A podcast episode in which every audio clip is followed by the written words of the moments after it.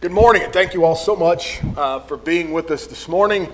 And I think, if I understood the boys correctly, we've got video of this, which is a terrible idea. I was always told that I have a better face for radio, so I'm not sure if the, your viewership's going to go down based on this or not. But I'm glad you're here, and I'm glad that I can be with you. Open your Bibles with me to the Old Testament book of Habakkuk, and we're going to pick up our study in Habakkuk. And for those of you that weren't here when I was here oh, back six weeks or so ago, um, Adam happened to be visiting in Danville when I was working on this series about a year ago, or a little bit better than a year ago. So if you don't like it, Adam's taking complaints in the back. And so if you don't get any help out of it and it's not any good, then blame Adam, not me. Habakkuk, as we talked about last time, the prophet's name means to embrace God, to draw near and to draw close to God. And I've always found that interesting when we think about Habakkuk because Habakkuk is dealing with some very difficult things here, right? Remember, as we talked about in our last lesson, that Habakkuk is, is having this internal conflict with God because God's saying that, you know, Habakkuk sees the degradation of the people and says, God, what are you going to do about it? And then God says, Well, I'm going to do something about it, but you ain't going to like it. And Habakkuk has this kind of conflict. And typically, what happens when we have a conflict like that most of us don't embrace God. We're not trying to hug God and hold on to God. What do we do? We start to move back away from God, right? God, I don't understand. I don't know how this is going to work. It doesn't make any sense. And we start to move away from God. But Habakkuk, through this, acts as you and I should act as a child. What happens to children when they're in a unique situation, right? They see strangers. What do they do? They grab on tightly to mom and dad's leg, right? All of a sudden, your outgoing child that, you know, goes up and hugs strangers get shy. And what do they do when they get shy? I want to grab a hold. I want to embrace mom and dad. Why? Because there's safety there. And so Habakkuk, when he has the faith paradox that we talked about, how can a good, loving God use bad people as part of his plan, that faith paradox that we talked about? He says, I'm going to embrace God through that. And even when Habakkuk starts to deal with God's mysterious ways, that God, you're doing some things that just don't make any sense to me, they don't have to make sense to me, by the way, because that's not my job, right? What does he do? He says, I'm going to embrace God. And so Habakkuk embracing God through these difficulties, through these challenges, and we find ourselves here in chapter 2 in verse 1. And in chapter 2 in verse 1, we're going to read verses 1 through 4. I will take my stand at the watchpost and station myself on the tower and look out to see what he will say to me and what I will answer concerning my complaint. And the Lord answered me, Write the vision, make it plain on the tablets, so he may run who reads it. For still the vision awaits its appointed time. It hastens to the end, it will not lie. If it seems slow, wait for it. It will surely come, and it will not delay. Behold, his soul is puffed up, it is not upright within him, but the righteous shall live by his faith. So, what Habakkuk's doing here, he's, he's perplexed. He wants to embrace God. He doesn't understand the things that are going on.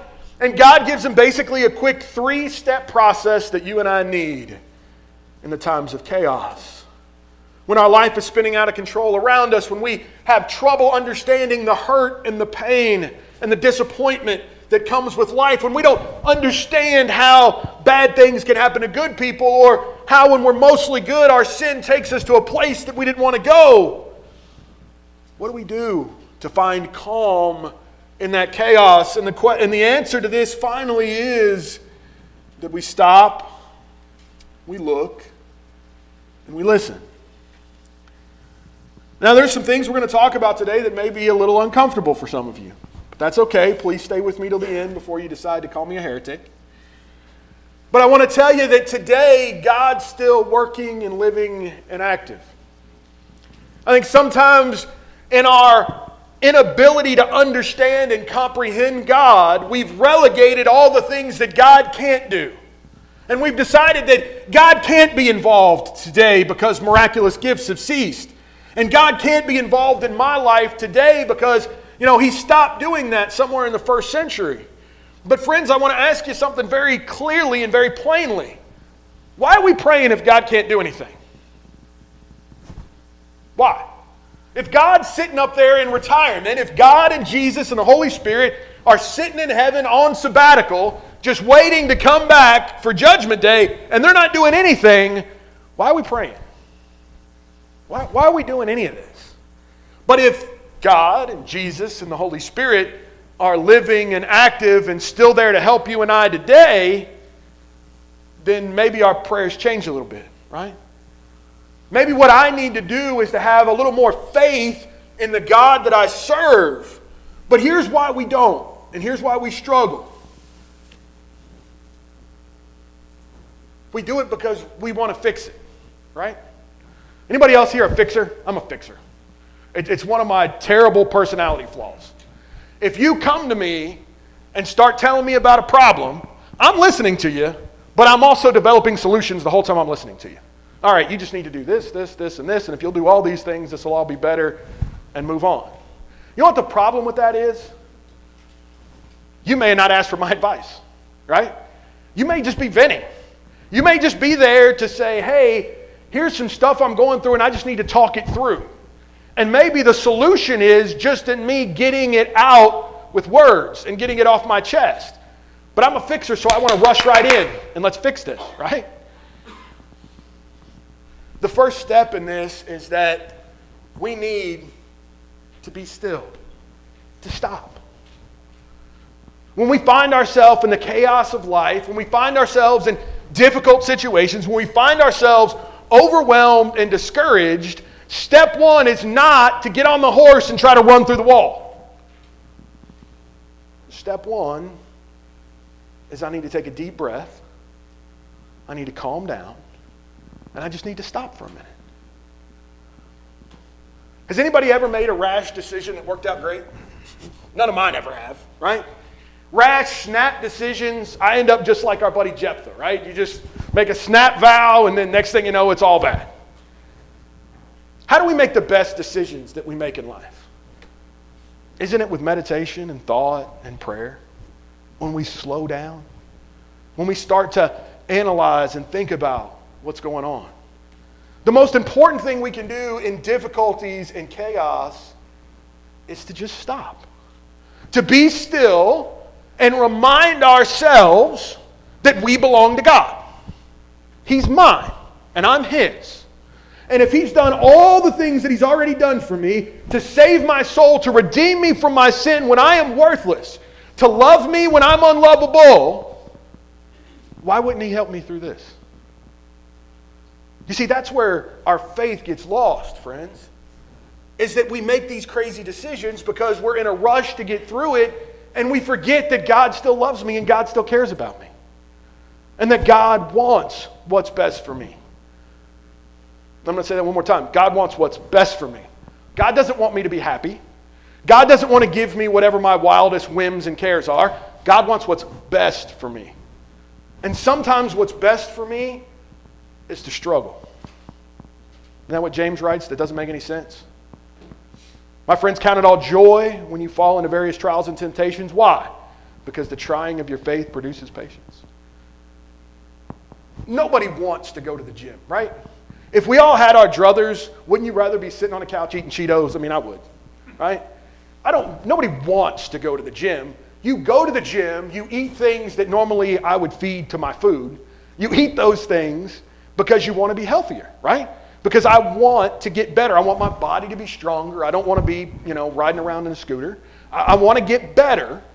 And so I do things that are hard, right? We, we go to the gym, we eat things we don't necessarily like to eat, and we go through this so that we can get stronger, that we can get better, we can get healthier. Well, friends, the same thing happens spiritually, right? That when we go through trials, when we go through difficulties, that on the other side we get stronger and we get better. We're better because of it. One of my favorite quotes by Brother Homer Hailey in his book in Prayer and Providence. Homer Hailey writes that God does not save us from the storms, rather, He saves us through the storms. When we pray about the calamity and the chaos that we're in, oftentimes what's our prayer? God, take this away. I can't bear it. Take it away. When God's saying, I'm going to walk through it with you. And when you get to the other side of it, we're going to be better. But see, I can't think clearly and I can't think rationally and I can't put all of those things into the correct perspective if I'm trying to fix it all myself, right? That's where the first step comes in is that we just have to stop. We need to meditate. We need to reevaluate our relationship with God. We need to ask ourselves, am I drawing closer to God or am I moving away from God? In all of the calamity and all of the chaos, where am I at and where's God? If we'll start there, I promise you, you'll always have better outcomes. Because we need to figure out very quickly if we've moved ourselves away from God. Or if we're trying to clench on and embrace God. Come on with me to Psalm 25.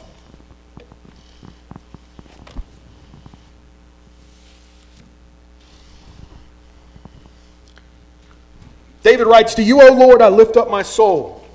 O my God, in you I trust. Let me not be put to shame. Let not my enemies exult over me. Indeed, none who wait for you shall be put to shame. They shall be ashamed who are wantonly treacherous. Make me to know your ways, O Lord. Teach me your paths. Lead me in your truth and teach me, for you are the God of my salvation. For you I wait all the day long. Remember your mercy, O Lord, and your steadfast love, for they have been from of old. Remember not the sins of my youth or my transgressions according to your steadfast love. Remember me for the sake of your goodness, O Lord. Good and upright is the Lord, therefore he instructs sinners in the way. He leads the humble in what is right and teaches the humble his way. All the paths of the Lord are steadfast love and faithfulness for those who keep his covenant and his testimonies. For your name's sake, O Lord, pardon my guilt, for it is great. Who is the man who fears the Lord? Him he will instruct in the way that he should choose. His soul shall abide in well being, and his offspring shall inherit the land. The friendship of the Lord is for those who fear him and he makes known to them his covenant. My eyes are ever toward the Lord, for he will pluck my feet out of the net. Turn to me and be gracious to me, for I am lonely and afflicted. The troubles of my heart are enlarged. Bring me out of my distress. Consider my affliction and my trouble, and forgive all my sins. Consider how many are my foes, and with what violent hatred they hate me. O guard my soul and deliver me. Let, not, let me not be put to shame, for I take refuge in you. May integrity and uprightness preserve me, for I wait for you. Redeem Israel, O Lord, out of all of his troubles. Did you notice the word that kept coming up over and over and over and over again in that? Wait. Stop. Wait. Wait for God. Because, friends, our timetable and God's timetable are different things. We think, well, this should all be wrapped up by the end of the week. But it doesn't. Certain things take time. And as much as I wanted to go to the gym one time and lose all the weight, it didn't happen. It takes time, it takes sacrifice, it takes endurance. All of those things come when we wait on the Lord. When we stop, when we still ourselves, and when we wait for God to act. Because we know He's going to act. It only makes sense that He is. Why would God do everything that He's done for us? I just want you to think about this. Why would God do everything He's done for us and then just throw us out there and say, all right, boys, get after it? Why would that make sense? Why would it make sense that our God is, does not have a direct influence in our lives even today? How does Peter put it? God is not slow as some men count slackness, but is patient, wishing all men everywhere to repent. Well, how's he doing that? Do you think God's sitting up in heaven just, you know, in a big recliner and saying, Boy, I wish these boys would repent? Or is he sending preachers? Is he sending elders? Is he sending deacons? Is he sending people that we love and care about to carry that message of redemption to them? If we'd stop for a minute and think about how good our God is and how much He loves us, we would then be able to understand that He's still working and He's still active. But that takes us to our next step, right? We got to look. Friends, we got to we got to still our mind and quiet our soul and then open our eyes and our hearts. And we need to see God working. Because I promise you he is. One of the things I talk about a lot in, my preaching is that I believe everybody should have a prayer journal. If you don't have one, go get you one of those $1 composition books at Walmart. And I want you to write down things that you pray about, difficult times that you're going through in life. If you'll write that down, it memorializes it, right? And you think about difficult stretches you went through and then write down how you came out of them. Something that you were so worried, you were so anxious about, you didn't know how it was going to go. And then a few days, weeks, months later, here's how it was resolved. If you'll do that, you know what you're going to be able to see? God's hand and providence and His care for you. But what happens, right? We pray for something. Let's say we're having financial troubles, right? And I pray, you know, oh Lord, I just, I'm, I'm struggling. This month I got more bills than money. And I don't know how I'm going to get through that. And then something happens. Maybe your boss offers you some overtime at work. You pick up a little side job. It ends up working out. You make it through the month. But what do we do in that circumstance? Man, I got a really good boss. I'm glad he looked out for me. Right? I'm so glad I came on that side job. You know, I just, I have some really good friends and some really good people. But I prayed to God about it, right? I asked Him to intervene and I asked Him to help, but who am I giving the credit to? Because when it worked out, I'm not thinking maybe God's the one that's pushing these things. But if I look back, if I memorialize it in my journal, I can look back and say, hey, wait a minute, I prayed about this for multiple days, and here's what happens. Huh, isn't that interesting? Maybe there's God's hand in my life. God's providential care of his people is just sending ordinary people to do ordinary things that make an extraordinary impact in lives. When you and I just do what we're supposed to, we're answering prayers of other people. We are the answer to others' prayers, and we're just doing what we're supposed to be doing when we're just following through, the way that we love one another, the way that we follow up with one another, the way that we care about one another. All of that is how God is using us to further the work and the cause of the kingdom. I've given up a long time ago about, you know, chance and time and all those things. Maybe there is some of that. But I'd far rather give credit to God and God tell me, Mike, it wasn't me than to give credit to luck and chance and find out that it was God. But we got to have our eyes open and we've got to see it. When you think about somebody, when somebody's name passes through your mind, I don't know if you've ever had that happens to me all the time. I'm driving down the road and I hear something and I think about somebody. I made a decision a long time ago. When I do that, I just pick up the phone and call them. I don't know if you need me or not, but I thought about you. How you doing? Everything okay? More often than not, I've found myself on the other end of fairly long conversations where people were just wanting to talk about some things.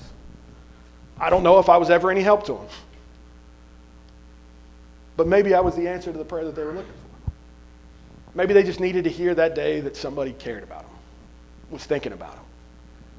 Friends, there's no more powerful thing in this life than being wanted, being desired. To think about that our God wants us, that He desires us, that He does so much for us. But to think about how much we need one another. That's why we're here in this local congregation, this local church family is what we are. We're just a big extended family because we need each other. Because families have to get through family things together. And we've got to quit this nonsense of not letting people in. Because isn't that what we do, right? I'm having a really hard time. I'm struggling. And somebody shows up and knocks on the door and says, Mike, how can I help you? Oh, I'm good. But I'm not. But that's what we say, right? Because we cannot allow anybody else to think that we're not perfect all the time, right? I mean, if I let them in, they're going to know that I'm a mess. We got to hide that. I'm perfect all the time. I got to put on my, you know, church face and church smile that we're this perfect, ideal family when we're not. None of us are. Friends, let me just be very, very clear about this to you. I already know that every one of you are a mess, right? Because I'm a mess. And if any of us were not, we wouldn't be here. You don't need Jesus. If your life is perfect and you have no sins and you have no shortcomings and you have nothing wrong, then you shouldn't be here. But if you're like the rest of us, then we need to be here and we need each other. But we've got to be able to look and see that that's God coming. I don't want to diminish this. Um, I always have a hard time trying to figure out how I want to say this next part. But oftentimes, what, what we do a lot for people is when they're, if you're sick, somebody died, you're going through a difficult time, one of the things we do is we make food for them, right? That's kind of our cultural thing. Let me bring you a casserole. I don't want to diminish the food, right? Because that does help. But the food's not what's important there. What's important is the love, the thought, and care that went into that. What's important is the time you get to spend together when you're bringing that. The opportunity that we've created based on something, casserole in this instance, right? Where I can tell you that I'm really just having a bad day. And maybe all I need is somebody to cry with me. Maybe I don't need answers. I don't need you to fix it. I'm just struggling today. But when we let that person into our lives, when we share ourselves at our most vulnerable, do you know what that also does? It allows them the opportunity to do it the next time. Friends, we've got to look for opportunities to be involved with each other, to be able to be the answer to these prayers that we keep praying. We got to understand that that's the pieces that God's moving around the game board. He's sending me to your house to knock on the door and see how you're doing. I'm not being a busybody. I'm not being whatever. I'm just here because you've been praying about it. God's put the thought in my head that I should probably check on you, and that's why I'm here. We have to look for those opportunities and understand that that is God answering prayers. You know, there's the old joke that we tell, I'm sure you've heard it a thousand times you know, about the, the flood, and the guy's sitting out on his front deck, and the fire, fire company comes by, and the mayor and everybody's warning him, says, You've got to get out of here, the flood's coming. The guy says, No, God will protect me. The waters come up, and it's up to the roof, and they come by in a boat. They say, Man, get in the boat, you're going to drown. If you don't get in the boat, you are going to die. No, no, no, no, God's going to protect me. So it goes all the way up. Now it's above the chimney, and he's out there treading water. They bring a helicopter. And he dropped the ladder down and say, Man, grab the ladder. You are going to die if you don't grab the ladder. No, no, no, no. God is going to take care of me. Man drowns and dies. He gets to heaven and says, God, what happened? And he said, Well, I sent you a boat, a helicopter, and a bunch of people. You didn't answer any of them. Right? But what do we do? You can't see them because we're looking for God to show up, right? It's, God's not going to show up in the fireman. God's not going to show up in the elders. He's not going to show up in the preacher. He's not going to show up in the deacons. I mean, it's God Himself with the big white billowing robes. And if that doesn't happen, then I'm just all alone, right?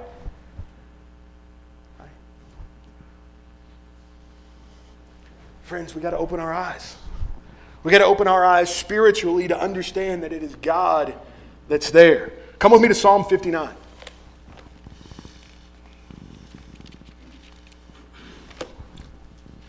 So, Psalm 59, to just set the stage for this, this is David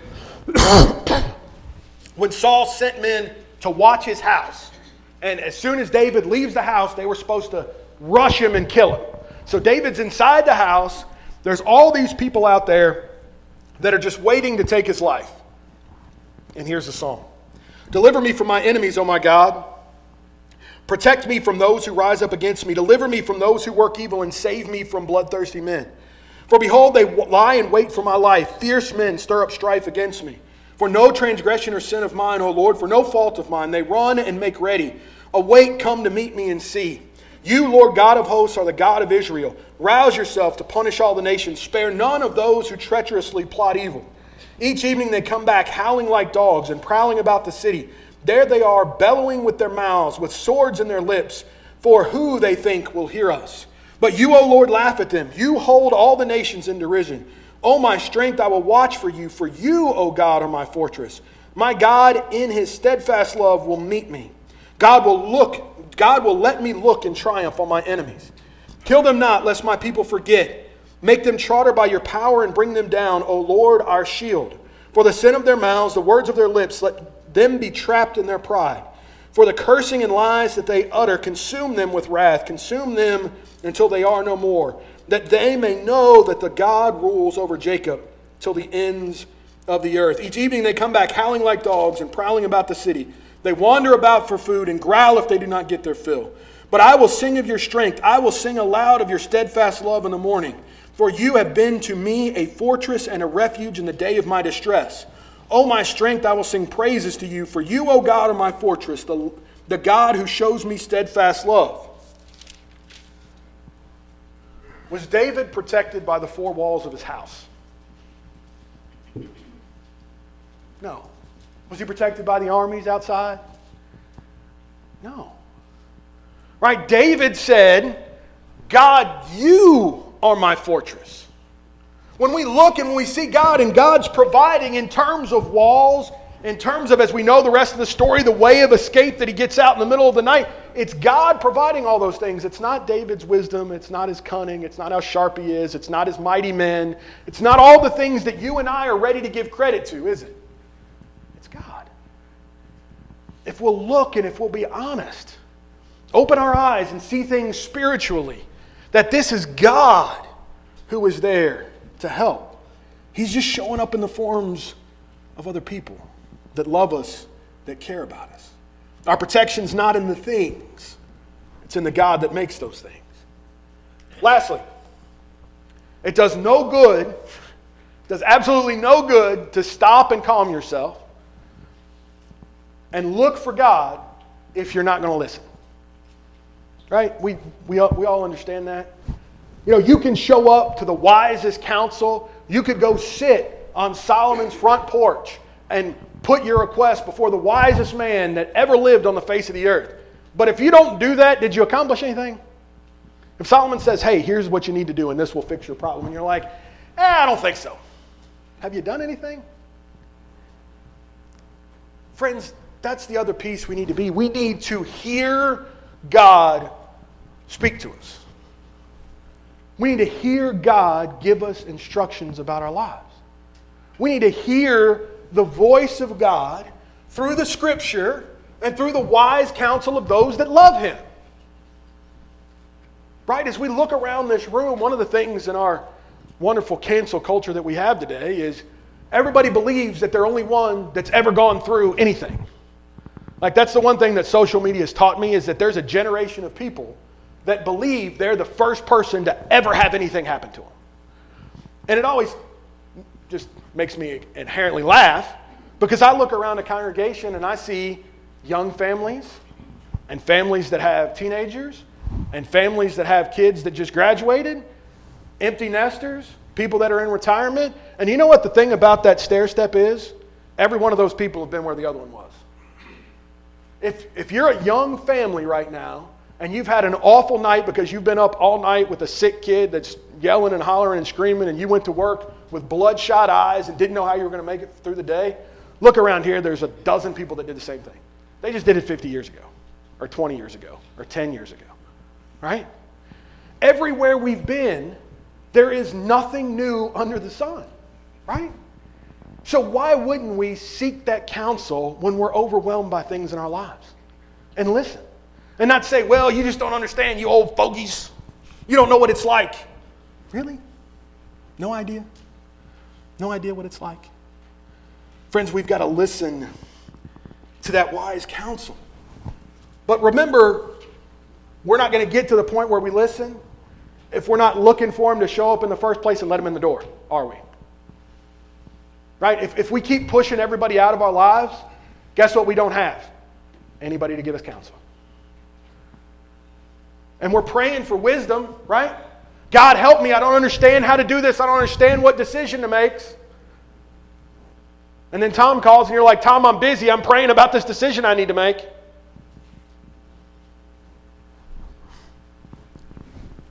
I find it interesting when I look in the New Testament and I see this is how God answers prayers. Anybody remember the Ethiopian eunuch? Y'all remember that story? What happens? He's reading Isaiah 53, right? And what's he do is he's reading Isaiah 53. He's praying because he doesn't understand anything that's in the text. And what does God do? Does God miraculously whisper in his ear, This is Jesus? No. What happens? Here comes the, right? And he shows up And he teaches him, and the eunuch says, instead of saying, Hey man, I'm waiting for God to answer, get out of my chariot. What does he say? He said, Hey, this guy here, is he talking about himself? Is he talking about somebody else? What's going on here in the text? And from that point, what does Philip explains to him about Jesus, about all the things that have happened and converted the Ethiopian eunuch. And then he takes that back and those teachings back, and he is teaching others when he gets back to Ethiopia, right? Because that's how the gospel works. But why do we assume nobody else has anything valuable for me to say, right? We see in the New Testament when God very well could have spoke to him the same way he spoke to Paul, right? Saul of Tarsus on the road to Damascus, right? Jesus spoke directly to him. Jesus could have spoke directly to the Ethiopian eunuch, but what did he do? He went and got Philip. And when you and I are struggling, he's going to go get other people in our lives, but we've got to listen to wise counsel. We've got to be willing to take what they say. That's the text here, right? God tells Habakkuk to stop, to wait on the vision, wait on the instructions from me, to write it down, and to put it to use. I'm convinced that what the prophet is writing, the vision is everything in those chapters of Habakkuk. And we'll get into some more teaching of that tonight and, and the next time that I'm here. But we've got to be willing to listen, to let people in and listen. Come up with me to the book of Ecclesiastes. I'm convinced every time I look up and read something out of Ecclesiastes that I should probably read the book of Ecclesiastes once a month. There is so much richness that's in here. Wisdom that I think we know, but we forget about. In Ecclesiastes chapter 5, starting in verse 1, it says, Guard your steps when you go to the house of God. To draw near to listen is better than to offer the sacrifice of fools, for they do not know what they are doing that they are doing evil. Be not rash with your mouth, nor let your heart be hasty to utter a word before God, for God is in heaven and you are on the earth. Therefore let your words be few. For a dream comes with much business, and a fool's voice with many words the wisest man to ever live,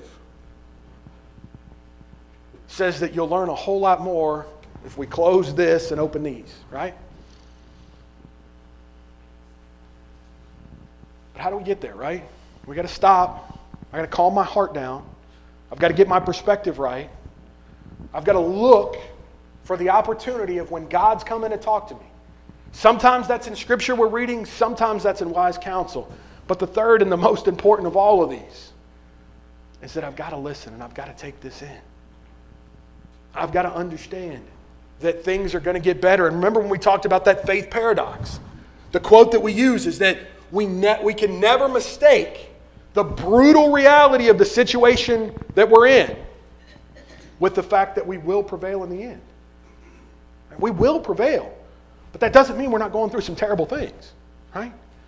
And if we prevail in this life or in the life that's to come, we're still going to prevail. But that doesn't mean we're not going through terrible things right now. And we've got to be honest with ourselves about how long it takes to get through these terrible things that we go through. You know, it's, I, think we, we do this all the time. We put ourselves on these imaginary timetables. Well, I lost a spouse. I should feel better in six months. Why? What's magic about six months? Maybe it's nine months. Maybe it's five years. Maybe you're never better. But we put these timelines on ourselves, and when we don't feel better, we get disappointed. Instead of listening to some wise counsel to other widows or people that have lost loved ones that are close to them and say, How'd this work? How do I get through it? How do I start to put my life back together? if we'll listen, if we'll take that advice, if we'll start moving ourselves forward, we're always going to have better outcomes. Maybe this morning, as we've been talking, you're on that first step. Life is chaos around you. You're dealing with difficulties and guilt and shame from sin. And the most important thing you can do this morning is just stop. To just take a deep breath and to look up and see that God loves you and God wants you. And it doesn't matter what you've done. There's nothing that you can do that God doesn't love you and God doesn't want to redeem you. But if you'll stop and you'll look and you'll see Him, you'll fall in love with God. You'll see that He loved you first. And you'll trust Him enough to let go of the world, the cares of the world, and to embrace Jesus, His Son, as the way, the truth, and the life. To die and have all your sins washed away, rising out of that water to take hold of newness of life living a life that's selfless. It's not about me anymore. It's about how I can impact the lives of others. How can I grow closer to God? How can I be that embracer? How can I run and grab a hold of Him like a scared child? Because He will protect us and He will take care of us. This cycle that we talk about is like a corkscrew. We keep going around and around and around. The more times we go around, the closer and closer we draw to God. And maybe where you're at this morning is you are a child of God, or were, but you've fallen off the cycle. And now's the time to plug you back in. If you've sinned publicly, now's an expedient time for you to make a public confession. But maybe you're just hurting. Maybe you just need some encouragement. Wherever you are and whatever you need, don't walk out of here with any wavering and any doubt. Know God loves you, know you're in a right relationship, and come forward as we stand and as we sing.